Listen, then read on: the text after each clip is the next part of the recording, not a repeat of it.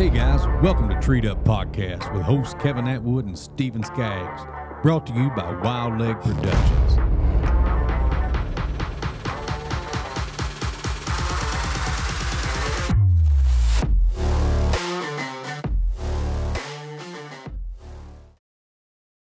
Hey guys, welcome back to Treed Up Podcast. Uh, I'm sitting here with Steven tonight, and we've got a great guest on the line. Hopefully you guys, if you're probably listening to this after Halloween, but maybe you're sitting down tonight eating your Halloween candy already. But uh, we've got a great guest on the phone, Mister Dave Sullivan. And Mister Dave, if you could, go ahead and let these people know who they're talking to.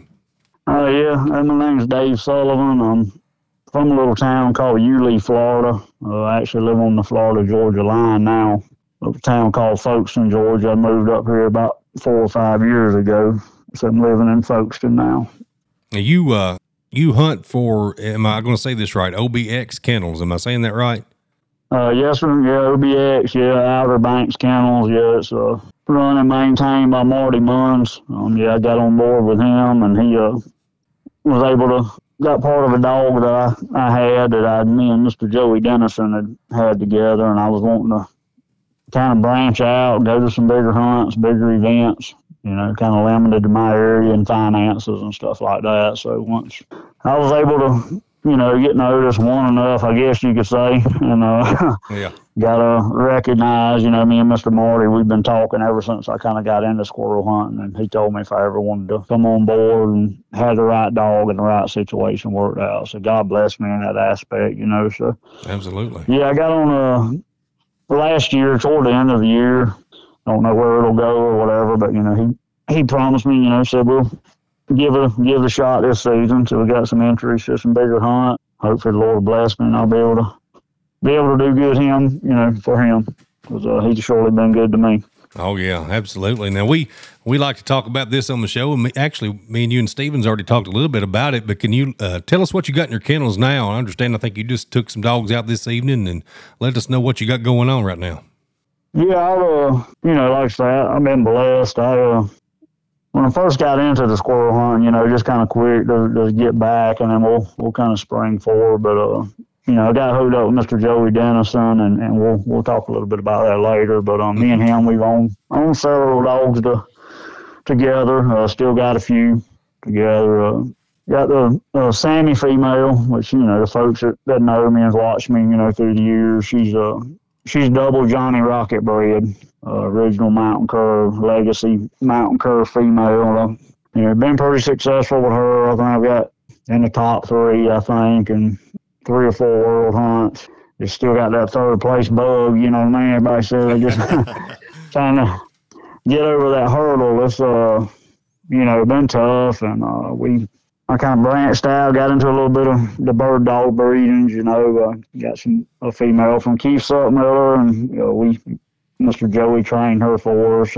We sold her, and then I had the Gunsmoke Spade dog. Um, I've had him, campaign him, for a couple of years, not not very many hunts, you know. We, uh, I won a Mississippi State hunt with him. He's about seventeen months old. We purchased him from Rod Hardy as a pup. And uh, Mister Joey, like I say, he, Mister Joey Dennison, he's done all the all the training, you know, pretty much on everything I've got, other than a couple of pups that I've got now this past season. Some guys blessed me with and, and sent me. And then the dog, you know, me and Mister Marty Munns owns uh. O B X Outlaws Joker. He's out of the outlaw dog that Claude Vaughn owns. That those that know outlaw in the squirrel dog world, you know, he's a big, hard-going dog, and uh, he's off a female named Waze, a Hummer female that uh, I think Mister Kenny Gray and Merle Seeley may own her together now. I'm not sure, but she's been reproducing some some super nice dogs. Got Joker, like I say, Sammy, and then I got an older dog, uh, high-speed Tarzan. Uh, he's real heavy, streak bred. Um, he's one of the first dogs we got from Joey Dennison. Me and my dad, we went up and purchased him, and um, kind of got our feet wet, you know. But like I say, this past season, I've been blessed. I had a, a Mister Randy Stevens. He gave me a pup off of one bad bird and a and a woody female. And then, like I say, I got a female from Shane Mason off of Gunsmoke. Basically in a one bad bud female. Then I got a uh, young female that's really turning on, doing outstanding. She's off of uh, Wade Hildebrand's Messiah dog that he's been really successful with, and the uh, China girl female that she originally came from Travis Brewer. I think he campaigned her, and then uh, I think Anthony Morris and those guys out in Louisiana, Texas area wound up with her. And uh, I think I just seen the other day that Stephen Comer uh, has her now in Indiana. I think that's probably where she'll reside. I know he hunted her in some hunts and been pretty successful with her. So I got a got a stable full. Uh, like I said, I got a. That's what I was getting ready to say. It sounds like you're busy. Yeah, yeah, it's, uh, me and my dad, we kind of joke it, uh, it's really excessive, you know, but, you know, like I told you guys before, I don't, I don't have anybody to hunt with where I, where I hunt, you know, it's, uh, primarily me, which that's a blessing and a curse. Uh, mm-hmm.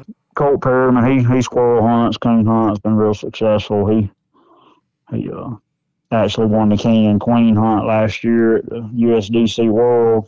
Uh, with the spring female, kind of funny actually. Spring, she was a her mama was a, a coon dog that I had, and I sold to Rod Hardy, and Rod made a crossbred to the Festus dog, mm-hmm. produced Spring, and uh, several other nice females. But it was kind of kind of neat. Like I say, she won that. She was off of an old coon dog female I had, but uh, got Colt and Joey Dennison. They're they're the only ones you know close by me, which that's a kind of a blessing and a curse. You know, we got places to hunt, and but uh, just ain't very many people to hunt with to work your dog. So I've kind of forced myself to keep more dogs to, you know, to be able to hunt, make them hold pressure, you know, do different, you know, hunt scenarios. Like this evening, I kept letting the dog get treed and sending Joker toward that dog. You know what I mean? Being sure he didn't want to hang around or do stuff he wasn't supposed to do. Mm-hmm. Oh, yeah. You know, just things we have to do. Do you pleasure hunt any, or do you ever go out and pleasure oh, yeah. hunt, shoot squirrels? Well, it's uh, that's kind of funny, but I always tell everybody I've never been on a pleasure hunt because uh, if I go squirrel hunting, I'm I'm looking to work on me or or my dog. But yes, me and me and my dad and friends, and actually my wife, she goes with me, and we we do shoot squirrels out through the dog, but we don't kill tailgate fools and. Uh, Number one, because of our timber and our foliage and the type of trees we have, we lose probably fifty, sixty percent of our squirrels to holes and mm-hmm. big giant trees, stuff like that, you know. But, and there again, you know, I, I posted on Facebook the other night, I got the Messiah's Hope female I got from Wade and them. Uh, she treed three squirrels the other evening, and like I say, I was got into her, got her leased, and squirrels tumbling off, just got in some bad areas, and I wasn't able to get them shot out. And you know, guy said, "What do you mean you wasn't able to get them shot out correctly?" And um, you know, and all this I learned, you know what I mean, from other people, from Joey Den- Dennison, you know, primarily. I it would take forever to tell everything. You know, when I got started, I couldn't even couldn't even find a squirrel. Yeah, I mean, you know, I walk up to the tree, I'm looking for it sitting there on a limb like one at a park on a picnic table. Yeah. I mean, I'm embarrassed to say, but Joey, he sold us the high-speed Tarzan dog, and I messaged him back, told him the dog was slick treeing. I said, hey, the dog ain't having no squirrels. You know, I made nine, ten trees this evening. I ain't seen a squirrel. And he said, well, bring him back, and we'll go. And anyway, we took him down to the management area by Joey's house, and he killed nine in a row to him that I'd have never seen. And uh, so he said, well, we got some work to do on you if you're talking about you're going to be a competition squirrel hunter, you know. And uh, I'm standing over a grown man with tears in my eyes. I'm so mad I couldn't, couldn't find a squirrel. And he'd walk up and say, I see the squirrel. When you find him, shoot him out. You know what I mean? And I'd sit there and grit my teeth and wanting to jump in the river. I was so mad, you know. And he, but over time, you know what I mean? And, uh, you know, you learn that stuff. You know, I, I, I started out coon hunting in nineteen ninety-four, me and my dad, and uh, you know, when I Joey said, you know, when I walk up there, I'm looking up, I said, I don't see nothing. He said, you're looking for a coon, not a squirrel. You need to start looking for their ears. And I'm like, you ought to be able to see the squirrel. He said, not always. Yeah. You know, so it's uh definitely, you know, come a long ways. But yeah, I do do pleasure hunt. I like to shoot squirrels, but like I say, it's uh I've had folks tell me, you know, man, you take this stuff too serious. You know, we're just out here pleasure hunting, and I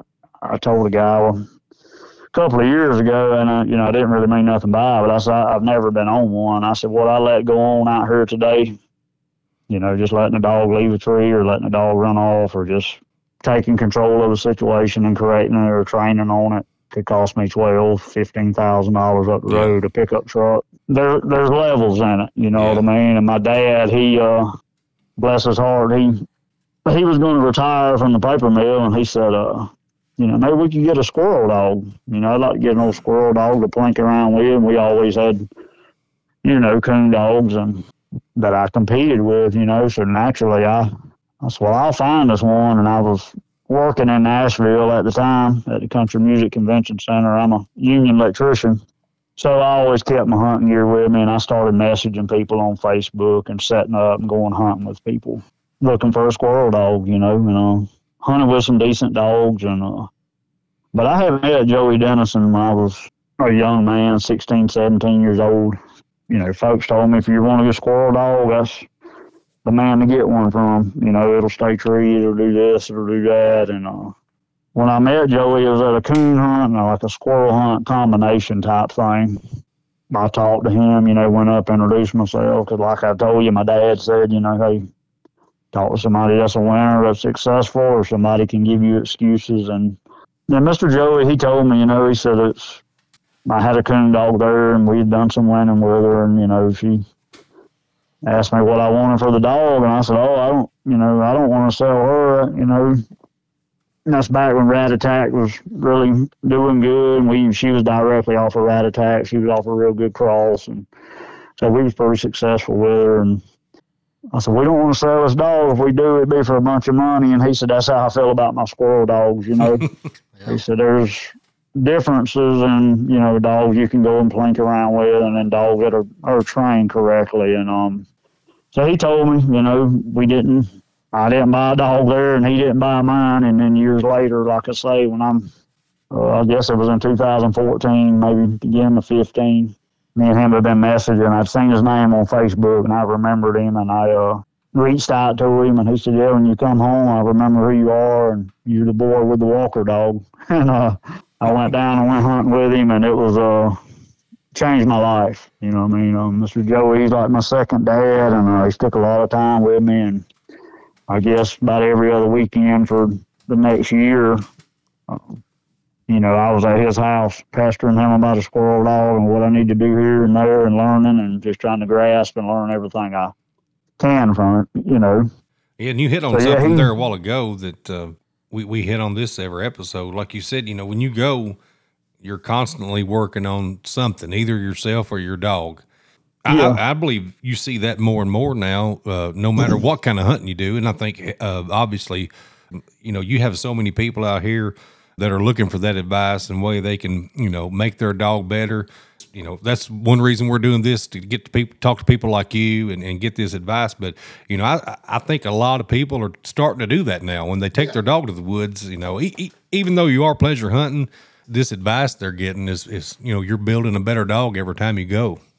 Well, yeah, I, I think, you know, too, and, you know, the breeding and the, I mean, no doubt about it, the competition and the money and it's the competitiveness, you know, everything is went to a higher level, you know, with the coon hunt now and, and everything is, you know, it's just astronomical and unbelievable to where it's went to, and it's, it's great for the sports, you know, but I went back and talked to older guys, you know, like I said, Mister Keith Suttmiller with the bird dog crosses, um, you know, people that Joey, I mean, people that's really, you know, they've been doing it a long, long time. And, and, you know, the squirrel dogs used to, I mean, when they tree, you know, a lot of them, I don't know what all's been covered on other podcasts, but, you know, those, you know, a lot of them wouldn't stay treed, and a mm-hmm. lot of them, you know, they were the different events, you know, I mean, people say, you know, there'd be, you know, a lot of numbers of dogs there, but there just wasn't a quality. You know, I, Greg Maynard and a lot of people that have won world hunts have been very successful. You know, they told me, you know, you could pull up at a hunt, you could just about name the top five dogs that was going to be in the finals at every hunt. You hear that all the time. We, we hear that a lot, yeah. Now, you know, just to touch on it, like last year when I was at the U S D C world hunt, you know, and Kinetic Dog Food, they came down and, you know, made a little T V program and all that stuff. And it, I told the guy, Carl, that was making the video, and I said, you see all these dogs? And he said, yeah. And I said, any dog on this grounds today is capable of winning this whole event. Right. People aren't paying, you know, five hundred thousand dollars entry fees and you know, driving fourteen hours one way. Um, mm-hmm. That's what it takes me, you know, to get there to Mount Orb, Ohio. Um, they're not driving that far and, and doing all that.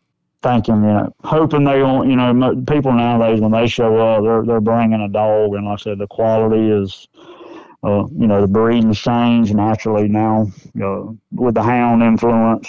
Something I'll touch on, and it's Joey Dennison. I say he does a lot of lot of training with the with the training collar, you know what I mean, as far as making dogs stay treed, um, mm-hmm.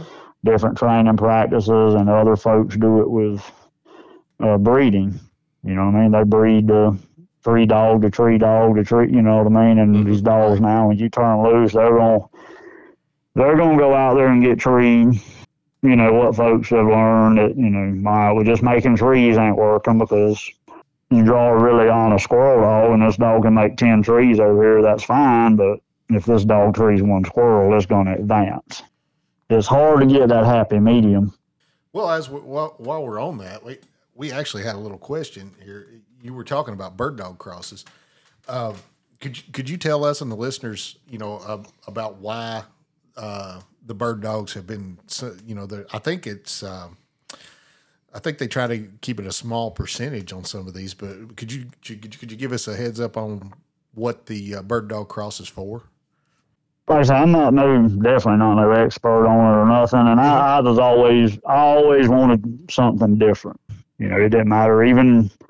You know, when I was coon hunting, you know, the, the craziest looking dog, one with a white face or, you know, a blue tick that looked like a walker or whatever. I've always wanted to be not different for a bad reason, but I just always liked something that, you know, just stood out, something that was a little different. And um, heard about Mister Keith Suttmiller, and like I say, I met him at the N S D World Hunt. Me and him got to talking. He went out and got some magazines and showed me, you know, back he was winning hunts before I was born, and Uh, naturally, that should always get your attention. Um, somebody that's successful, just know that he hunt, he was a really good hunter, hunter different style dog, and um, they're not, you know, they're not for everybody, and for the most part, they're not, uh, they're not dominant winners.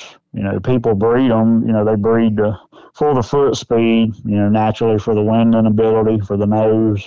You know, they bring all that, but with that comes not staying treed, and it's a Um, you know, it's a vice. It's a, it's a bad thing because, you know, I I like them. They're beautiful. They're fast. And I'll say I have some out there with the bird dog influence in them now. And it's, um, I guess you could say it's a lot easier to hunt a walker dog that'll just go out there and climb up on a tree and tree and stay. You ain't got to worry about it. And, you know, the bird dogs, naturally, they're going to be more accurate because they're, went, you know, they're running, they're cutting. It's just, you know, and it's been covered before. You know, they're, They got happy feet, you know what I mean? They, they, uh, you know, a lot of them won't stay treed, you know what I mean? A lot of them, you have to really, really do a, a lot of work on them. And even then it's in the breeding. And, you know, Mister Keith told me, he said, uh, you know, he, he won the U T V hunt at the Nationals, um, in N S D with the Joy dog. He told me, you know, sitting there, he said, there's fixing to be a bird dog craze. He said, you watch.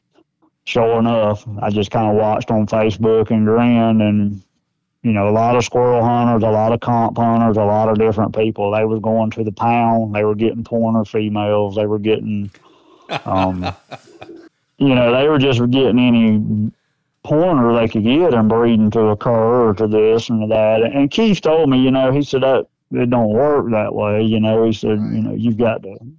His dogs have always had some tree and influence in them. Now, they had a lot of bird dog also, but even he told me that, you know, some of the full pointers they had when he was younger and all that, you know, back into his story would also tree squirrels. The, the Messiah dog that, uh, you know, Rod Hardy bred and produced him off a full pointer female and a, a rat attack male dog. Um, Rod, he's got a... Uh, You know, I guess you can say he's got his soup right because he's been making a lot of crosses and they've been very successful.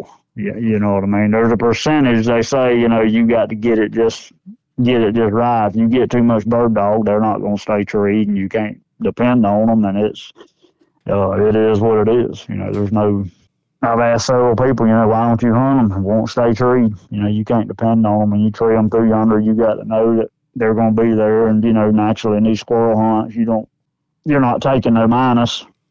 for not having a squirrel. The only way you take a minus on a squirrel hunt is pretty much if your dog leaves the trees, and you would be surprised. I mean, just get on the U S D C page, or, you know, you get on the N S D and you go down through there and you look at the score cards and how many dogs tree several squirrels, and mm-hmm. then later on in the cast lose it.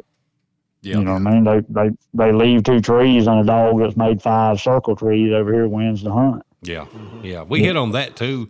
And I said yeah. every episode is, and I think a lot of people have that misconception. I think we talked a little bit the last podcast that these uh, these competition dogs are just perfect, you know, and no, uh, they don't no, make mistakes. But I think that's a misconception. Yeah, and that's the reason that you see so much training. You see so much, uh, you know, like I say, folks do, you know, a lot, a lot of training. And then I'm going to be honest with you, it's you see a lot of folks that they've corrected the issues and uh, a lot of their problems with breeding. In my mind, and my just... that's the way to go. You know what I mean? It's, uh, you know, like I said, with mine trees in there, um, I don't have to leave the cast and run over there and leash it. You know what I mean? And worry about running my squirrel off or whatever else. Mm-hmm. Um, you know, there, there's a lot of dogs out there. Uh, you know, Mister Tom Smith, uh, you know, he hunts the Cleo dog, English looking female. And, mm-hmm. um, Mister Tom Smith, he's a great guy, great friend of mine. He, Like he said, you know, when he, when the line of dogs that he's breeding up and stuff, when they get treed in there, you, you ain't worried about them going nowhere. You know, the difference, you know, a lot of people don't want to walk a thousand yards to one, but mm-hmm. I don't want, I don't want to have to walk a thousand yards, but I want mine to be willing to go that far. Yeah, absolutely. If it's not, you know, squirrels ain't moving, but well, you, you just brought up something that we typically ask um, or bring up every episode too. Now, do you leash your dogs to the tree when they make a tree? I leash my competition dogs, which everything I got them on, pretty much hunt at the hunt. Mm-hmm. You know, when I'm, once they get to that, you know, yeah, when I'm going in, especially if I'm going to, you know, shoot squirrels and, and do stuff like that. Now, if I'm walking into them and I got several dogs out and, um, you know, if I'm in a pretty much in a training type mode, I'm not going to leash them because I want to see what they're going to do under pressure. Yeah. Difference in, like I said, a lot of the the ones I have, and Mister Joey Dennison's trained, and we, we work on them with a collar. They they kind of got a steering wheel on them. If one of mine gets off a tree and decides it's going to go check on another dog, or they're going to move a little bit or whatever, I, I can make them hold tight there, like I say, with the training collar, because they've been educated in that manner from the time they were younger. Now, there is a lot of folks, and it's uh, severely frowned upon. You know, I, I've, I've caught a lot of ridicule about that. You know, I mean, there's folks say, you know, you shouldn't have to shock a dog to make it stay treed, and you mm-hmm. shouldn't have to correct on one, and I, I agree to a certain extent. My Mister Joey, he taught me, he says, you know, if you just let a dog be what we somewhat call natural, if you never correct them at the tree, if you never correct any of their faults, if you never, and, and you're walking to a dog and it's treed at five hundred yards and you've never done anything to that dog. And it's, everything it's done has been what it wanted to do. And that dog just decides it's going to walk off that tree and leave. There's absolutely nothing in this world you can do about it. The difference in... from the time we start on them when they're younger and everything else, if we get into a tree and they're off the tree or they're doing something that they need corrected on, they've been taught at a young age, mm-hmm. stimulation means correction, and you can make a correction there. Just as if you would call one to you in the yard or in the ballpark and make him come and you call him, mm-hmm. we make him stay treed. Oh, yeah, um, right. You know, now that's um, a lot of folks, you know, they... uh. well, you ought not have to do that. They should want to stay treed. I agree. But they're, yeah.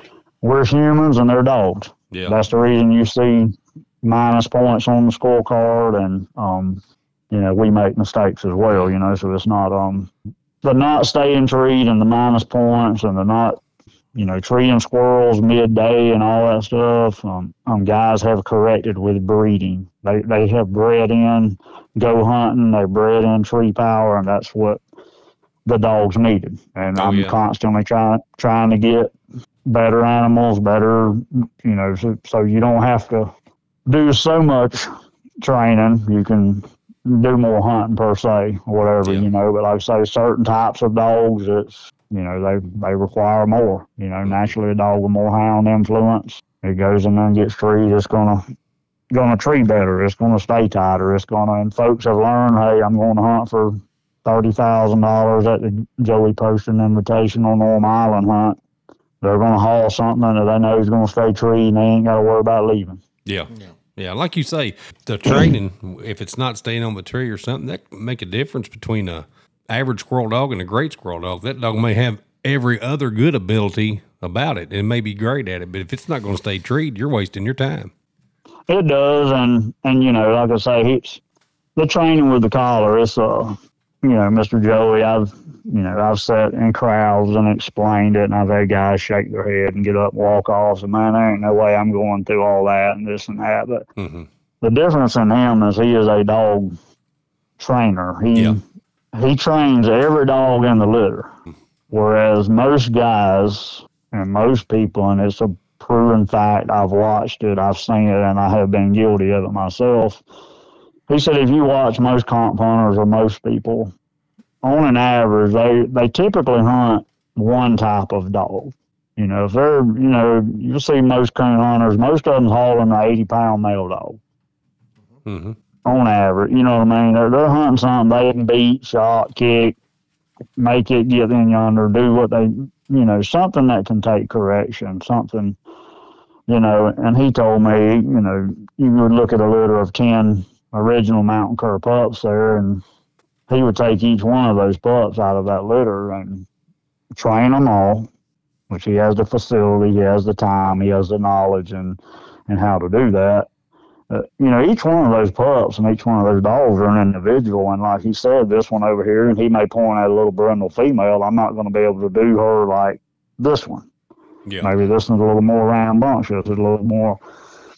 And so that's what separates a lot of the dogs, is he could pick out and figure out what each dog needed, and, and folks would come from all over the country, and they come and buy them under the tree, under mm-hmm. squirrels, with their, with their feet on the tree, you know, yeah. and he didn't train two, he would train the whole litter, and he would train several, several, several litters a year, and people would come and buy them under the tree, stay in tree, you know, and that's, but he was able to pick out what each individual dog needed, and maybe this one's too loose on the tree, I'll tighten it up, you know. I'm mm-hmm.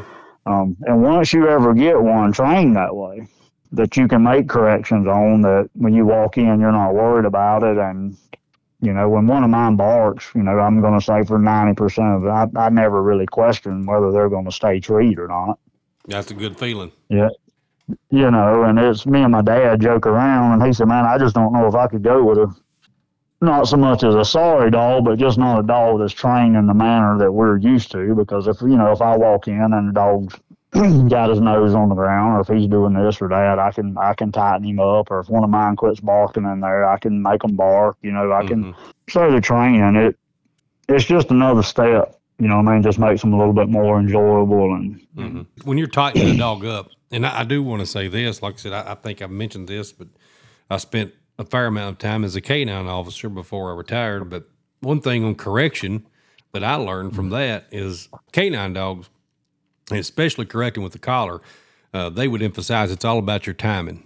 If that dog has yes. made a mistake, you've got to catch it when that dog is making that mistake, and not just get mad and, and, and you know, just start, because the dog needs to know what it's done wrong. You know, I guess that timing is everything with that. But uh, it, when you're tightening up a dog, let's say you've got a dog that's loose on the tree, what's your process, whether it's with the collar or however, how are you tightening that dog up to the tree? Well, his, and I'll say ours, because they, everything I've got has come from him, and I'm just kind of, I guess you could say, a protege or trying to learn, which there's people all over the country that's actually, you know, they, they do it now. They use the collar on the dog, and, you know, he, he's told me, you know, there's, I told him years ago, you know, I'll be, I said, uh, man, you should make a video, or you should make a a program, or, you know, a, a learning. And he said, Dave, he said, I'll be honest. He said, a lot of folks, they're not willing to go through the steps in the process. And there's things that people do. They cut, you know, shortcuts. And I was like, he, we, I mean, there is no monopoly on it. I mean, this ain't the only way. Like I say, guy, uh, Mister Paul Beam over in Mississippi, um, he, you know, he learned stuff from Joey. He does that. There's a lot of guys, you know, they use a collar with their dog. But, you know, the main thing Joey told me is they got to, you know, they got to understand the collar. And I've had folks tell me, you know, they, I had one guy, and I just, you know, I can tell the story. He, you know, called me and we talked, and he said, well, I don't believe you got to do all that. And I said, well, Joey told me you got to follow the steps, because if you, you know, you just go out there and put a collar on your dog, and, well, this guy, he didn't listen, and he, he had a little feist dog that was running around and all that, and he put a collar on him, and he'd heard Joey and watched some videos and all that, and he hollered, get on the tree, and mashed the button. Well, that dog didn't know what get on the tree means. And yeah, yeah. Er, earlier, that's what I was going to tell you. You know, when I when I went to Joey Dennison's house, when I got on his buggy, he said, Dave, people train retrievers to retrieve, you know, canine dogs to search for drugs and, you know, apprehend suspects. And he said, uh, you know, I train squirrel dogs. I make mine get on the tree. And he said, have you ever been... you ever been coon hunting and I, you walk through the woods and, you know, and you get in there and then you tell your dog, get on the tree. And I'd be willing to bet about everybody that's coon hunted or had some type of tree dog has done that. Oh, yeah. And I'm riding along there, and I looked over at him, and he looked at me, and he said, do you really think that dog knows and understands what you just said? And a light kind of came on my head, and I knew then I wasn't dealing with your average dog trainer. Yeah. And he said, mine knows what get on the tree means, you know, from the time they're pups. Mm-hmm. You know, he would feed them up on the tree, get yeah. up on the tree. It don't affect them, I, you know, and it's it's kind of funny because you go through the process of learning, and I'm like, man, well, he's just teaching these dogs a slick tree. Any dog in my, in my kennel right now, I can walk out there and turn them loose, go over and tell them to get on the tree, and they'll get up on the tree. There ain't no squirrel up there. There ain't no sun up there. They're just doing it because I told them, just like you tell one to come here, or just like you tell them that, telling them to get on that tree and them obeying and listening to you helps you down the road when you tell them to get on the tree and they don't, and you implement and bring the collar in. If they don't understand that stimulation, you know, it's like just shock the one in a field out there and him not knowing what come means. There is no, yeah. there's no difference. You know, they've got to understand stimulation means get on the tree, or stimulation means come, or, and so there's ways, you know what I mean? Like I said, we, you know, tie them to the tree, encourage them to bark. You know, there's things that we, we do. You know, I actually got a, got a pulley system, and I'll hook them on about a fifty foot rope, you know what I mean? And I tell them get on the tree, and I'll get them to where they're leaving my side, going and getting on the tree. There's nothing to do with squirrel hunting. It's all about the dog obeying your command, getting on that tree, and you're pre- preparing them for the collar. Yes. Mm-hmm. And then and then later on, once I get them leaving my side, going and getting on that tree, giving mouth, there ain't nothing up there in the world. They're just treeing and barking to bark. And I asked Joey, I said, how do you get them to bark? How do you, you know, because initially we take them and tie them up there. Mm-hmm. We take them and tie them up just like, just like they're treeing up, just like those trees a squirrel. Mm-hmm. That's um. I said, well, why are they barking? Yeah, they bark because they want to get out. Yeah, and I know with my dog, they, I, that's one thing I learned is is how to teach a dog. Of course, we right. can't, we can't to speak. Yeah, to speak. And so even with my feist right. dog, I taught him mm-hmm. early on when I got him.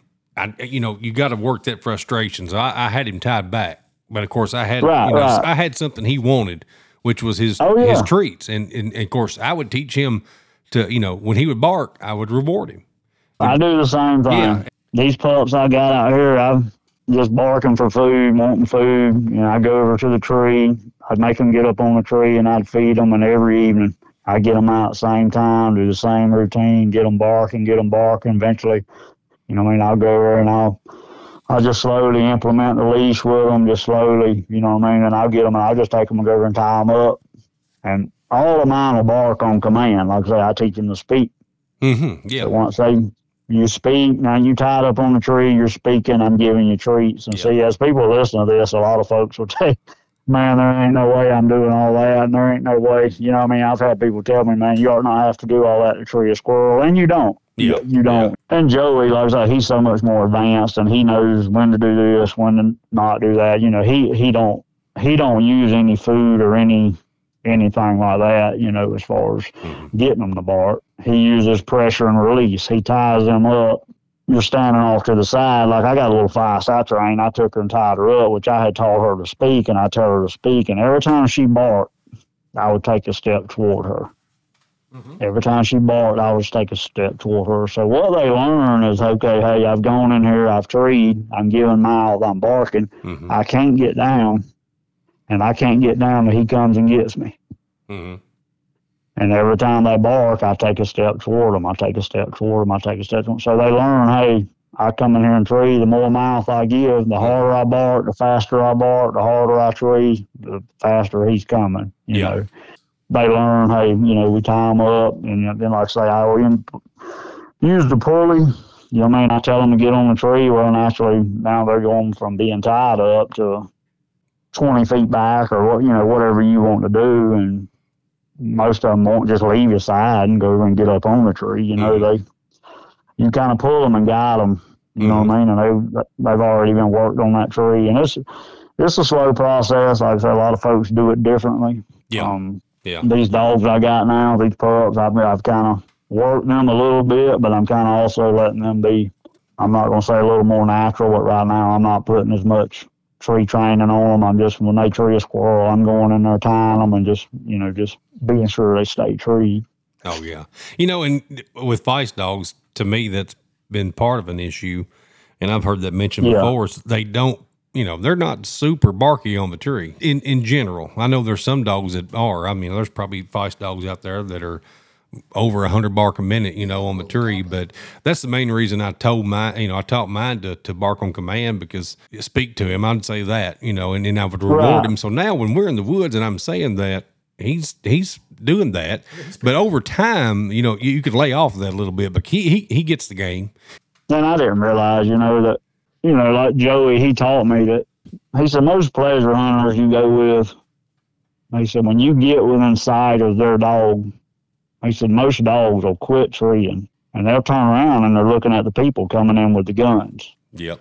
Well, so we don't we don't play that game. We don't. Mm-hmm. Right. Once we get them treed, and once they're going in and they're treeing on their own, and, and we've got them staying treed and stuff, we don't walk unless they're giving mouth. Okay. So we're walking into that tree, and that dog hushes, and you guys try it, and you'll see it works. Mm-hmm.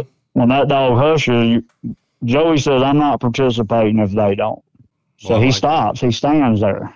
I well, like that dog's going to bark. He'll bark, or either he'll leave the tree and come to you, which he should not do. And so, mm-hmm. therefore, then it the squirrel hunt's over, and then we're training again. Yeah. So yeah. you see how that, that works. But mm-hmm. like in all this, I'm giving credit to him. He's taught me, like I said, this is not me being a know-it-all. This isn't just me trying to help the listeners. You know, yeah. that's... that dog's going to hush, you know, and if, as long as you continue to walk into him and he's hush, you're training him, hey, when he gets close enough, I can just quit barking and do what I want to do. Yeah. If you'll stop and make that dog stay treed and make him give mouth, and every time he barks, you take a step. Now, it may take you fifteen minutes to get to one tree. That's yes. part of dog training. Yeah. If you would have done it since the beginning, you wouldn't be there now. Yeah. And that's what... what I have to learn, and, and you know, there's a, a process. But, you know, a lot of folks, they're not interested in all that. They don't care if they bark a hundred barks a minute or five. They just want to go in there and shoot a squirrel out. Well, to me, me squirrel hunting is all about the dog's performance. That squirrel is nothing but the football and the football game. Oh, yeah. He's just the device and the animal that they're pursuing. But to me, when you, it's, it's all about the performance of the dog. So, you know, we, we make them bark.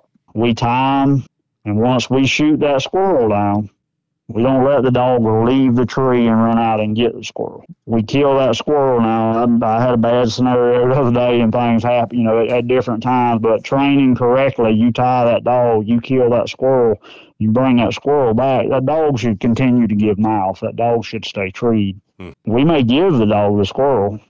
ninety-nine percent of the people, that hunt's over, that tree's over. Well, it's not over with us, because when we put that squirrel in the vest, that dog has to continue and get back on the tree and bark. Oh, yeah.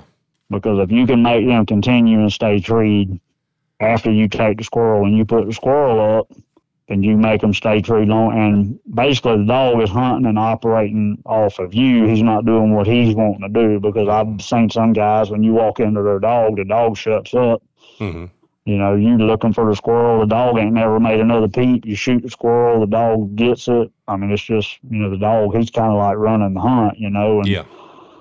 There again, that, you don't have to do all of that. It's just stuff that he's implemented into me, and he's taught me that keeps the dog tree and tighter and giving mouth, you know, especially yeah. if you're wanting something that's going to bark and that you can compete with, you know. Yeah, I can see that you're just reinforcing, you know, that's just reinforcing him to stay treed. Mm-hmm. Just stay right. un- until until right. you say, hey, okay, it's it's time right. to go. Yeah, I can see that. But can, yep. we, we have a, we're feist dog people, obviously, but can you touch a little bit on your, you mentioned the feist dog. Can you touch just briefly on that?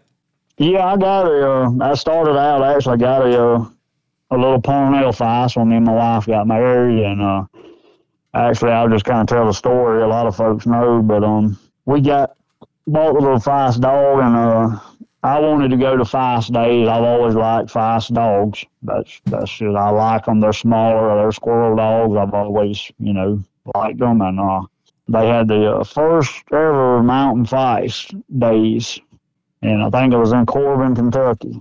Actually, uh. gentleman, I think he's uh, a Reverend or a Reverend May. Um, there was a lot of guys up there anyway. Had the mountain feist days, but anyway, the long story short, me and my wife, we went up. She wanted to go. We had a, a little feist I got. She was Pomeranian bred, and then I actually got a little uh, black and tan atomic feist. Um, and anyway, long story short, we went up to mountain feist days, and we had it set up, and we got married at the squirrel hunt. That's no great. Kidding. Yeah. That's great. Yeah, we uh got our marriage license there, and Rayburn May, he uh like I say, he was able to marry us, and uh I actually showed the little Pomeranian feist in the bench show and got a best of show with her, got a little plaque and all that. So it's uh that's awesome. Something we can always remember, and uh everybody said they know she's a good woman if she went off with you and got married at a squirrel hunt. that's, that's a very good point. You got to keep her. So that's, you definitely got to keep her. Yeah. I thought everybody did that, and I found out they didn't. That's pretty good. Oh, man, that's, that's well, you've got uh, one thing I want. I want you to hit on uh, before we before we stop. You've got a uh, just absolutely uh, wonderful story, a great testimony, and. I, I would love for you to touch on that if you can, and, and let you know, let people know a little bit about you. And, and I think I'd like I said, I just think you've got a great story if you can if you can hit on that. Yeah, I uh, like I say, grew up hunting and all that, and then uh, later on in life, I, you know, made some bad decisions, let my life kind of kind of get out of line. You know, it's easy to do. I went to church at a young age, and. Taught my Bible in high school, you know, ministered to people in the halls, and I, I grew up. I did try to live a good life, a Christian life, best I could, and then later on in life, I had a had a failed marriage. Just let my life get all messed up and got in some trouble, and was looking at, uh, you know, getting two years probation. Got way out there, started drinking, got, uh, you know, all messed up, even uh, backslid on God, just... Never drank a beer. I was like twenty-five years old, you know, and I, I just got all messed up. And I was at a, uh, at a local bar, been drinking, and uh, left there. My dad had called me and said, you know, I need you to come home, work on some dog pens. And I uh, came home and got halfway home, lost control of my truck.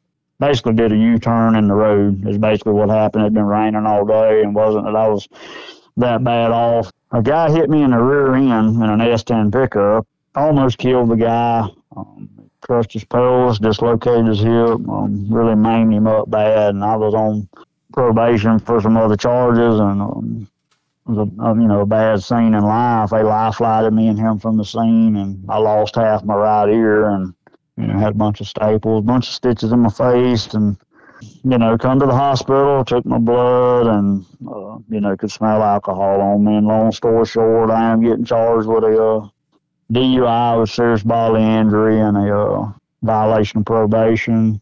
You know, it was God dealing with me, and that's, you know, when you know better and you live right, and uh, he chastises those he loves, and he, state trooper, you know, he, they came to my house four weeks later, they arrested me, like I say, for D U I. There I'm looking at, you know, my whole life, it had, you know, I'd been coon hunting, and I got where I wasn't even really hunting that much. I was, you know, out running the roads, not living right, and in the back of that cop car, and state trooper, and he said, uh, "You lucky man, Mister Sullivan." And, you know, I'm sitting there with my hands behind my back, and I looked at him, and I said, "Well, yeah, I guess so, you know, and I'm not in the best of mood and the best of mind frame." And he said, "I worked direct." And he said, "You know, you was hit, you know, approximately when the guy hit you around sixty-eight miles an hour. And um, he went through, you know, the song and dance about the wreck." And I said, "Yeah, I know, I'm the one with the scars." And, uh, he said, "Mister Sullivan, do you know what was behind that S ten pickup?" And I'm looking, you know, in his rear view mirror, and he's talking to me, Florida state trooper. And I said, "No, sir." He said, "There was a dump truck, and it was pulling a lowboy trailer with a backhoe on it." He said, "Had he hit you, we wouldn't be having this conversation." And as we were pulling into the Nassau County Jail, they were taking me in to have me booked. He said, "Mister Sullivan, God's giving you a second chance." He said, uh, "Be thankful." Mm-hmm. And, uh, you know, I got booked in the county jail, and uh, naturally got a lawyer, fought my case, all that, and the state was recommending three years. Three years in prison, five years uh, probation when I got out, and uh, fought the case, you know, naturally. And the guy that I got in the wreck with, he came up, and he wanted a resti- wanted to pay restitution um, for him being injured, and, and some different stipulations and all. And mm-hmm. we agreed to that. And um, I'll be honest with you, I'm a praying man. I'm a believer. I pray and pray, God, I don't want to, you know, I don't want to go to prison. I ain't never done nothing to deserve to go to prison. I'm not a thug. I'm not an outlaw. You know, I just, I made some bad decisions in life, but you know, you know, like God had spoke to me, and, you know, he said, "Would you go for one soul?" Because, see, I'm I'm all about soul winning, and I'm about changing people's lives. And I, I ain't kidding you, being a grown man, I sat in a jail cell, and I cried, and I cried. And I never said nothing to my father. Mm-hmm. And when I went to court, anyway, I had a sentence in hearing at one thirty, and we had a deal worked out. I was going to pay the man restitution, ten thousand dollars up front, get out on probation, and pay him the rest of the money. And when I got into the courtroom, like I say, having heard from the Lord, and I told my dad, I said, if I get anything more than a year in the county jail, I said, don't don't give them no money, you know, whatever. And um, the judge got the guy up on the stand, and he says, you know, to what extent do you want Mister Sullivan prosecuted? And uh, they have a law, it's called the Victim's Advocate Law. If you hurt somebody due to your negligence, which to them I was negligent, I was under the influence of alcohol, and um, he abstained those injuries, and Uh, they can basically decide your sentence and anything within the guidelines. Mm-hmm.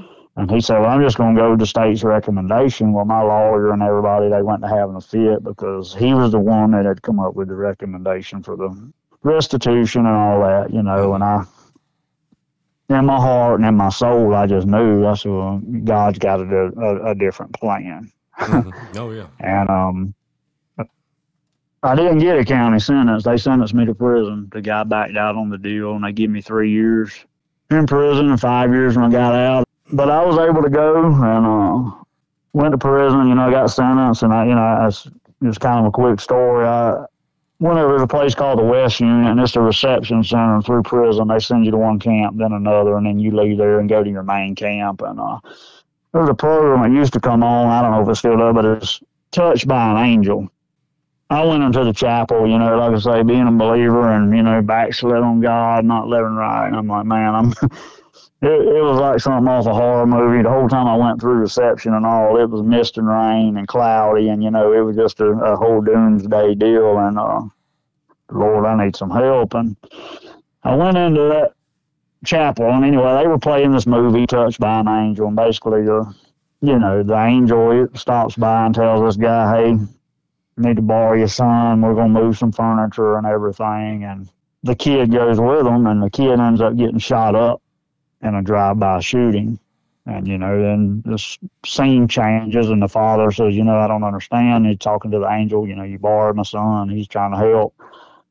he gets injured and all. And about the midst of the time he's talking, you know, to the angel on the program, you hear this guy hollering down the hall. And he says, I know that voice, you know, the father. And he leaves the scene and he goes down this hospital corridor and he goes in this room, and there's a gentleman and he's fighting the nurses and he's fighting and he's pulling out his I Vs and he won't take his medicine and he just let me die, let me die, let me die. And he walks in and he says, it's just that easy, huh? And the guy in the bed turns and looks at him.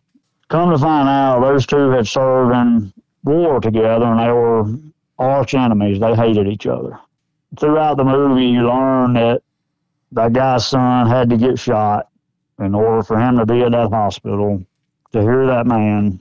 And later on, that man actually gave his heart and life to Jesus Christ and took his medicine and he got saved. And they ended up turning the whole community around, those two guys. But it took that incident of that young boy being injured. And that's the way life is. You, mm-hmm. We all think that we're living for ourselves. We all think we're in control of this and that. And that's the way it was in my life. See, I... I went to prison and guys would ask me, you know, what are you here for? And I would tell them, I'm here for you, because hmm. I was a different person. I didn't, I wasn't a thug. I wasn't a criminal. I'd made two bad decisions. I was there on the D U I and I told everybody that, you know what I mean? I, hmm. I uh, and I was able, you know, guys are tearing the phones off the wall. They're getting bad letters. Guys are, you know, they're having a, a rough time. And, you know, I was able to lead a lot of people to the Lord, pray with a lot of people. You know, I was a different individual because God had, in a nutshell, he had pulled me out and stopped me at a point in my life where I wasn't going to stop. And he said, hey, I got to work for him to do, and we're going to put his life on hold and, and correct some things. Yeah. And God did that, and I, I got out of prison. I did good. I went to church, and I'm, this is where the, you know, kind of where the rubber meets the road, and the I tell folks, you know, I'm just going to interject this pretty quick. And, you know, I go now, you know, four times a month and, and preach uh, in the, the local jail where I was actually incarcerated, and another one in a town where I go to church at. But you have to be rooted and grounded and change your life and, and be serious about it. And you have to to walk it and, and live it out. And see, when I got out of prison, I wasn't strong enough. I wasn't. And I, I got out, and I got with a bad crowd, and I went to work because I had to go, and I had to go and pay that money off because mm-hmm. I got in trouble, and I had to pay. I had to pay thirty thousand dollars, six hundred dollars a month for five years. When I got out of prison, I did good for a while. I, like I said, I went out there, and I was traveling. Like I told you, I was working out of town, living in motel rooms, and uh, I backslid, and I started drinking again. And you know, it's it tells you in the Bible, you know, when you return to something and all, normally you're. The latter is normally worse than the former. You know what I mean? You get you get worse and worse. I know this is kind of long, but it's going to help a lot of people. But no, um, no, you know, I got I got really bad off drinking. Um, you can tell as passionate I am about my dogs and about hunting and um and about God. I was that way in the world. I mm. was the life of the party. I was, you know, folks say, "Hey man, let's let's go out to dinner and have a beer." There was no such thing with me. One was too many and a thousand wasn't enough. I, if I went and I started drinking, I would be there till they closed and asked me to leave. That's the addictive personality that I had, and got to where my drinking, it just got in excess. And then I had a really, really fine individual really um, introduced me to powdered cocaine. And I found out then that I could really drink once I done me some cocaine. So I got to where I was drinking, doing powder cocaine, living in a motel room, still working, and, uh, you know, just basically living living to maintain. My life got really, really bad, you know what I mean? And um, family, have a loving family, you know, my family trying to deal with me. And, you know, I would go in a motel room, and there's the Gideon's Bible sitting on the counter, and the first thing I do is take it and put it in the drawer. And, you know, God would never quit dealing with me. I would be in a bar, I would be drinking in the middle of the night, you know, life of the party, and we're all just living it up, and it was just conviction would come over me, and God said, "You all right, man?" Mm-hmm. And I said, "No, I'm not all right." And I would leave, and God would deal with me, and I would be brokenhearted, and I'd go, and I'd, you know, and I'd, I don't remember exactly what month it was, but anyway, I was in Louisiana, and I'm, I'm going to just kind of move it along. But I was in Louisiana, I left the bar, and I got a, another D U I. I got pulled over, and I was incarcerated. They locked me up, and I was so bad off, I laid there about three days, and they finally kept coming to me and said, you know, you need to call home, or you need, and I'm going to be honest with you, and you know, with today's society and the way it is, and I didn't even know a number. Oh, yeah. To call. I was so messed up in my mind, and I didn't have my phone, and my wife, me and her, we were dating at the time. We was on the phone, and I missed a turnaround, and I pulled, and I said, well, I ain't going to the next, and I'm just going to turn around in the median. And when I did, it had been raining all day, and I was in Shreveport, Louisiana, and I bogged my truck down in the median, got it stuck. Well, by the time I got it locked in four-wheel drive and got out, I pulled up on the side of the road, and may have been, may not have been, not that I remember. But anyway, folks said I was driving in the oncoming traffic, mm. and they called the law. And um, like I say, I was locked up. But you know how it is. There's always that one number that, that you remember. Yeah. And my father has had an unlisted phone number since before I was born. He's always kept that landline. And I'm going to be honest with you, that was the, the hardest thing I ever had to do was dial that number. Uh, after all I'd put my family and my father through, um, just to jump back really quick, but my dad, he got custody of me when I was eighteen months old from my mother. She also had an alcohol problem and a drug problem, and um, he got custody of me, so everyone that knows me and knows me at the squirrel hunts, and they see me and my dad. Me and my dad are inseparable. We have a great relationship. He came and seen me every weekend that he could when I was close to home in prison, and I'd have to tell him, you know, don't come. You know, go go deer hunting, enjoy yourself. I've caused you enough trouble, but that was the hardest phone call I ever made, is I had to call my dad once again and, and tell him that I got myself locked up and drinking and driving, all messed up. Got bonded out, my wife, and uh, able to get my truck, and God bless me, they didn't impound my truck, and the people, they helped me, you know. Anyway, I had to get a lawyer, and I had to end up going back to Louisiana. Cost me fifteen thousand dollars. To pay for all that, and my wife told me, we're going to see you through it, I'm going to stick with you, but you're going to you're going to pay for this oh, yeah. D U I. And I I worked and uh, paid for it, and uh, you know, when I came home, that was a, the hardest trip I ever had made in my life. I had to drive home, and you know, I, I lost my job there. I'd been locked up for three days, and life just in disarray. God's been dealing with me. So I get home, you know, and still drinking, still, you know, she, you know, you gotta, you gotta cut back. And like I say, with my addictive personality, I'm okay, I'll only drink so much, and, you know, just wasn't working. And, and being raised in church and, and all, I had, I went to a church um, that I attend now back in two thousand three. And I told her, I said, I'm gonna, we're gonna get married, and we're gonna try to go to church. And she told done, done told me if I didn't quit drinking and straighten my life up, you know, she wasn't going to be able to deal with it. Nobody could, not the life that I lived and the type of person that I was. So I went to that church, and um, actually the pastor, he's an old guy, he used to have some bear dogs, and I knew him, and I told him I was going to come. They was in camp meeting, and I prayed, and I told God before I got there, I said, God, I'm going to go, and I'd like to change my life, and I... Uh, you know, I want to be a better person. And during that church service, I prayed, and I said, God, if you'll deliver me, if you'll heal me in my heart, my mind, I just, you know, like I say, I was a severe alcoholic. I was strung out on powder cocaine. When I when I got delivered, I was doing about seven hundred dollars a week right by myself. I stepped out in that aisle, and I prayed, and I said, God, I'm going to make my way to that altar, and when I get there, if you'll deliver me and you'll save my soul, I would at one time like to be able to go back to the jails, and and I made that walk to that altar. When I hit my knees, God, he met me there. Mm-hmm. And that's the type of God we serve, and he saved my soul, um, rededicated my life to the Lord, and uh, he delivered me then and there. I've been clean and sober for nine years, going on nine years. I've never drank another big drop of alcohol, never done any more drugs. When I got up from there, I was completely clean. Praise the Lord. That's awesome. You know, God delivered me, and I made God a promise when I was in prison, you know, and I said, if you'll help me and you'll, you know, you know how it is. You always want, we want, we want, we want. I'm like, mm-hmm. you know, make this easy. Let me get through this. I'd like to be able to come back and speak into these guys' lives and help people. And I had, uh, been going, you know, I went to that church for maybe eight years, seven, eight years. And I guess it was maybe a year ago.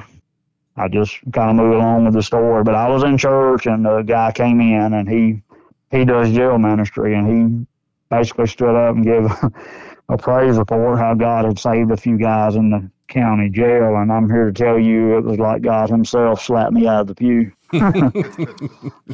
I got up and made my way to the altar and not really disrupted the service, but uh, I went down and, and got on my hands and knees and said, God, I'm sorry. I made you a promise. And I immediately I got up and I talked to that guy and I said, hey, man, I'd like to go to jail. And uh, he said, yeah, man, I'd be glad to have you. And uh, last Sunday night I preached there. I, I, I actually, it's kind of funny, I call it my hometown jail. Actually, like I say, I was there six months. And um, last Sunday night I preached, guys come forth and give their heart and life to Jesus Christ. And that makes one hundred thirty men that's got up and left their seats that, you know, that I, I've led to the Lord. And Holy, it's been such a blessing. Man. But, um, you know, you're, and it's, no, nothing on me, no glory on me. All glory belongs to the Lord. But I, I have a, naturally, as you can see, I have a way, a way of communicating, and those guys can, re, they can relate to me because I tell them it's different. If a, you know, if a preacher walks in there and he's telling them, hey, you're not living right, you need to change. But basically, you know, every time I open my mouth, I'm telling them I've been there, I've lived it. I've ate soups. I've traded for coffee. I've yeah. I've been where you at, and God's delivered me. And I tell them, if you don't change in here, what brought you in is outside the gate waiting on you. Yeah. Right. So it's my last Sunday night. I, you know, I preached in a, one of my good. I mean, I, it's tough to say. You know, sometimes I get a little choked up, but it's um. You know, I'm going into that. It's people that I grew up with, people I went to school with, and, and you know, that they go out on the rec yard, and when they call for church, you know, we're standing in there, and when these guys come through the door, these are people that I went to high school with. They're people I played baseball with. They're people yeah. that I knew from my hometown, you know, and uh, guy the other night, he said, I know God's real because Dave Sullivan was way worse than I've ever been. and, And I'm standing there in a shirt and tie, you know what I mean? And I, I preach to these guys, and I and I lead them to the Lord, and I, you know, I'm, I tell them, you know what I mean? You, you got to be real. Um, you know, when the judge deals with you, he's dealing with you one-on-one. When the Lord calls you, he's going to deal with you one-on-one. And, you know, I I have different things that I, you know, I use and, and sayings, you know. I, I tell them, you know, people say, well, you, you can't lose your salvation. And, you know, there are people that have different beliefs. You know, I tell them, yeah. you know, if you couldn't, I said the, the devil would still be in heaven. Absolutely, yeah. It shocks a lot of people, you know what I mean? So you can get separated from God. And it tells you in the Word, and that's what helps me is, you know, I'm able to tell guys, and, you know, and I raise my Bible, and, and I tell them, mm-hmm. y'all believe this, you believe this is the inspired Word of God, moved on men by the Holy Ghost, and you believe that. Yeah, yeah, yeah, and everybody shakes their head. Naturally, you know, we believe the Bible. I said, okay, well, it says, you know, to him that knows good and to do it not, to him it is sin. Mm-hmm. So if you know to do good and you don't do it, that's sin. And no man will enter into the gates of heaven with sin in his life. And then they all get a frown. I said, don't get mad at Dave. Y'all just said y'all believe this stuff, you know, and I have some fun with it too. But, you know, and I, I tell them, you know, do you believe in divine intervention? Or, you know, there, there's times that, you know, I tell them, I'm here for you. I didn't come for a pat on the back. I come to, to lead somebody here tonight to Jesus Christ. I said, had the Lord come back ten minutes ago when you was in your pod, would you have made heaven your home?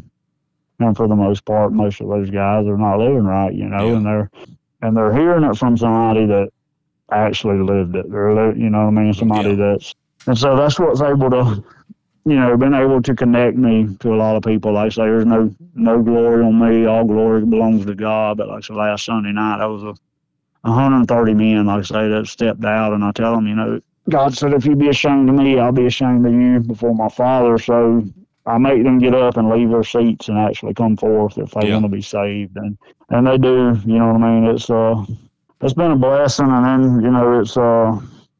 You know, you can let your life get out of line with these dogs, and that's mm-hmm. what I uh, I told the guy the other night that I preach at the jail with. I said, you know, it's uh, I had a blue tick male dog one time. His name was Coon Buster. Me and my dad bought him, and he'd won all them oaks, you know, big prestigious all them oaks hunt, coon hunt, and uh, we bought them, and we had shirts made, hats made, magnets on our trucks, you know what I mean? We had a big stud dog banner, and people were coming and breeding to the dog, and we were selling pups, and we basically made an idol out of this dog. Yeah. And I tell her, by God, kill my dog, and they laugh, you know, and I said, I'm just telling you, man, I said, you know, I got, I quit going to church because I'd be off at hunts for two or three days, and we'd come home on Sunday, and you know, everything was about that dog. I had full color page, uh, you know, ads running the book, and it's uh, everything's okay as long as you keep it within, yeah, you know, the right perspective. But yeah. It's very easy, and it it can be deer hunting, it can be coon hunting, or yeah. you know, uh, squirrel hunting. With me, I have yeah. to really. Um, but I told God, so, you know, like, God, you know, I love to hunt and this and that. I want you to help me use this for your glory. Also, I want to. So these podcasts, you know, I have.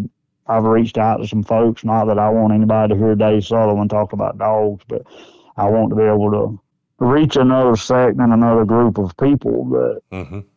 I know a lot of hunters, maybe they don't, they might not darken the church doors, you know what I mean? Uh, they might not get to hear, you know what I mean? That, hey, mm-hmm. there's, a, there's a better way to live, that there's, um, you know, I did a podcast, you know, before, and I had, you know, I probably had two hundred messages of folks telling me, you know what I mean, you really touched my heart and soul, and I need to straighten my act up. And, you know, you would be surprised the well-known people that are all over Facebook and are all in the dog world that's messaged me and said, you know, your story really touched my heart. And I yeah. got, I let my boss down and listen to it. And that's what this is about with me. I want to be able to, you know, minister to other people. I say at the squirrel hunts a lot of times, you know, you know, they'll ask me to say a prayer, or that's, That's good, you know. I hope people see me in that light. It's kind of kind of comical. Last year we was up at the World Hunt, and I was helping some guys adjust their thermals, you know, and everybody's got a thermal now, and we're all, well, mine don't look like yours, and what setting you got it on, you know. And before I knew it, you know, there was, I counted, you know, and I don't know, there was sixteen, seventeen guys, you know, and they had their thermals, and we were out there, and well, what, what kind you got, you know, and God said, now's your chance, you know. And I said, hey, guys, I... know y'all gathered up here about these thermals, and that guy said, he got us, boys. I said, if y'all don't mind, I just like y'all to, to take a minute and listen to, you know, what God's done in my life, and I don't know what's going on in yours. So I, I you know, I'm able to speak to folks and just let them know, hey, you know, I mean, I'll be honest with you, I've met up with people before the, before the squirrel hunts the day before, and then be drinking and carrying on, and I get to talking to them, and, you know, I mean, I've had guys just tear up and tell me all about their life and what they're going to, and we're out there just cutting the squirrel all loose because I, you know, that, you know, there's something about you, you're different, man, or, you know, maybe some of them did hear my podcast before, and, you know, that was a great story, I wish I could do that, or I wish I could, you know, and I'm able to, to use, you know, Jeff Island, that's kind of over the U S D C, or the president of running it, Jeff and his dad, you know, they're really great friends of mine, and, you know, Mister Norm, he had passed away, but we, he would always get me in the restaurants, and, you know, we would go to dinner the night before the bigger hunts, and, you know, we'd be sitting at the table, and a lot of those guys, they, you know, they may be having a, a drink with their meal or, or whatever, you know, in the conversation. He would look at me and say, hey, tell them your story. Sure messes up a lot of folks who's drinking. I can see that. When I started in about how God's changed my life, but he would always have me to tell him, you know, by God, I want to hear it again, is what he yeah. would tell me, you know. And um, so that it's, it's been a blessing, like I say, to, to have a, a second chance, you know what I mean, to be able to, to straighten my life up, you know. Like Jason Daugherty, you know, the, the coon hunter that's been so successful, Jason, he went to prison and was all messed up, and he's mm-hmm. changed his life. And God's been able to help me do that, you know, and through these dogs, like I say, about, you know, my dad, he was on me earlier. I called and told him I hunted the dog, made some trees, and how many dogs you hunt? I said, three. So, well, you, everybody else is just hunting one. You're making it harder on yourself, and uh, it, it keeps me busy, and, you know, it, uh, you know, I just want to keep my life in the right, right perspective, because it's easy to, to get messed up. And like I say, Mister Joey Dennison, um, thanks and gratitude to him, Marty Munns, you know, Mister Joey, he's a great trainer, but he don't care a thing about the hunts. And, you know, when I would go out, he said, hey, if you, you want to go show the world on Facebook that you've got a good squirrel dog, that's on you. So I, you know, I just had to pay my full ride, you know, and it's, my location, like I say, the closest hunt to me's, like I told you before when we talked, it's, it's five hours and nothing I can really prepare, train, or, you know, the dogs. As far as the terrain difference, you know, down here we're alligators, mosquitoes, swamps, water. Um, you go to Mount Orb, Ohio, it's, it's like my dog going to the, the Kansas Toto, you know what I mean? There's, yeah, you're not in Kansas um, anymore. Yeah. Guys, guys tell me, they're like, man, you, you're really behind the eight ball, you know what I mean? I'm the one that costs me about double because of my location. You know, generally if I go, I'm, I generally have to go a day or two before, drive halfway, get a room. You know, you got the expense on gas and all. Oh, yeah. And then, like I say, when you go up there, and, you know, it's uh, it ain't too bad if you win or you do pretty good, but it's sure a long ride home when you don't. And, uh, yeah, I bet it is. You know, it's, uh, it's not, you know, what I do, it, it's not for everybody. Like I say, I, it's all about the competitiveness of yeah. a dog. You know, like I say, these dogs are basically our race cars. You know, other people, they have other hobbies, and you know how folks are. I mean, it, non-dog people or non-hunters, you know, I can't believe you give that much money for a dog. I said, well, I don't, I wouldn't have an offshore fishing boat, but you do, you know. Exactly. Yeah. Um, yeah. You know, and well, the dog could die, and I said, yeah, and your boat motor could blow up, you know. So it's, that's right. That's right. It's um, that's exactly what my right. dad always told me, you know. He said, you, you know, go live your life and, and be able to, you know, I can always look back and say, hey, you know, I went, I did that, I enjoyed it. I see a lot of folks, they don't, you know, they don't do that. A lot of folks, it's for the, uh, you know, some folks don't lose well. Some folks, as long as they stay home, they, you know, they're they're winners, and that's that's what makes the world go round. There's, oh, yeah. Like, me and Mister Joey, we have that, you know, he stays home, he pleasure hunts, and he trains dogs, and I go out and compete, and, you know, it's uh, two different entities. It's just two totally different worlds when you leave. And, you know, my dad, he always told me, so you, you know, you'll find out. And he always tells me a story. There was a, a guy in our hometown, and he he was a good boxer. And, you know, he went and he boxed around. He went to Jacksonville, and then, he, you know, he went up. And long story short, he went up, you know, he, he went to Madison Square Gardens, and I think his name was Max Horde.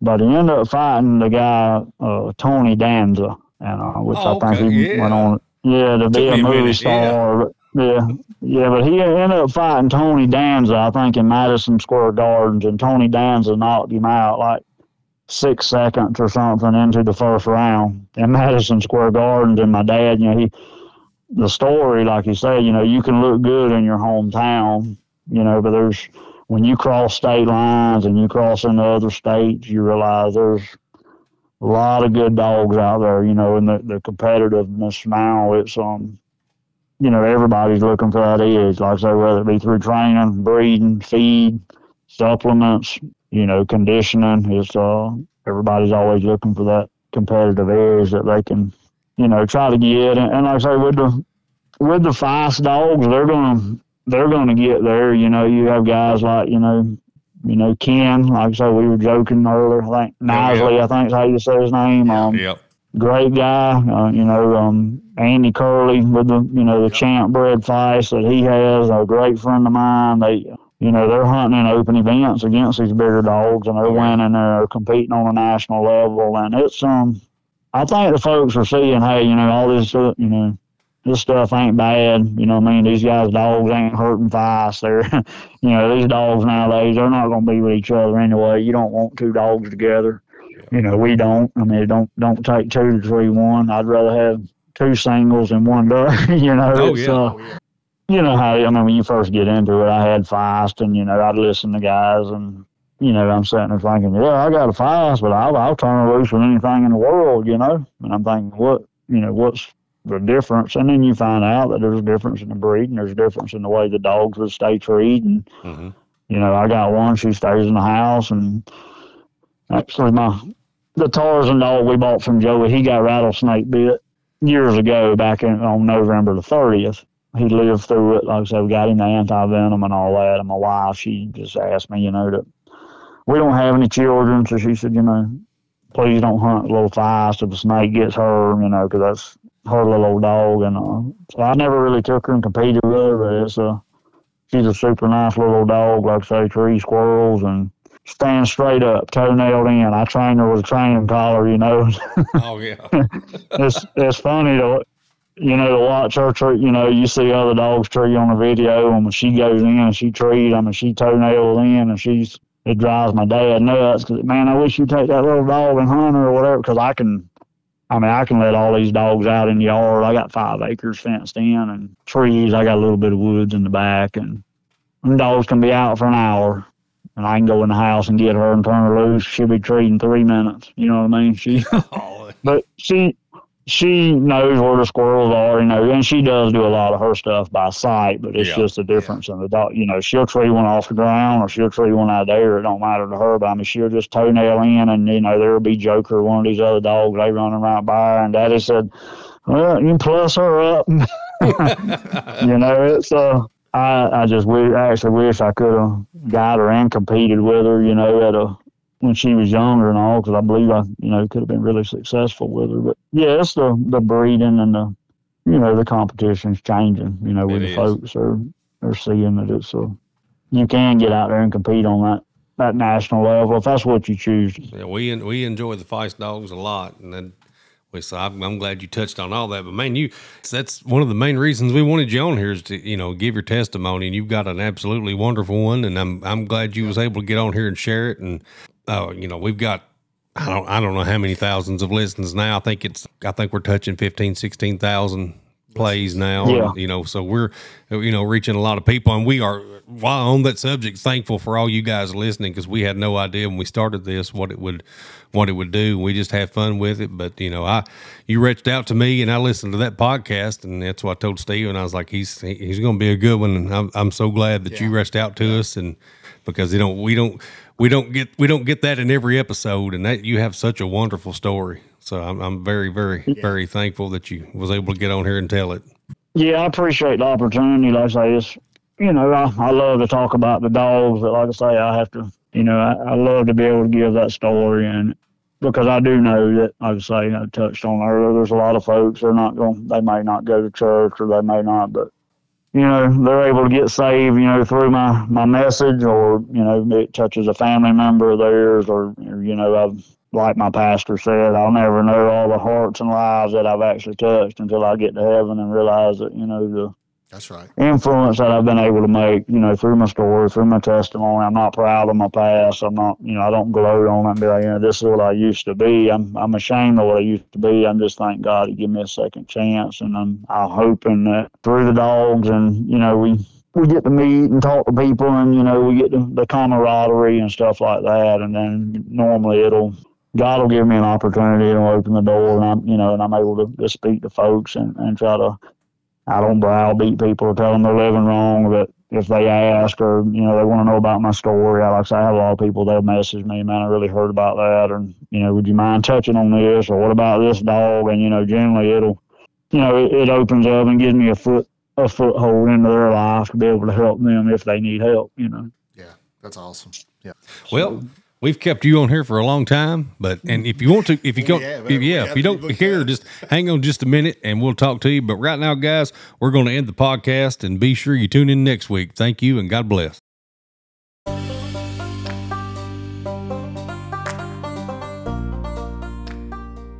Guys, thanks for listening. Please take time to follow me on Facebook and Instagram, and tune in next week for another show of Treed Up Podcast.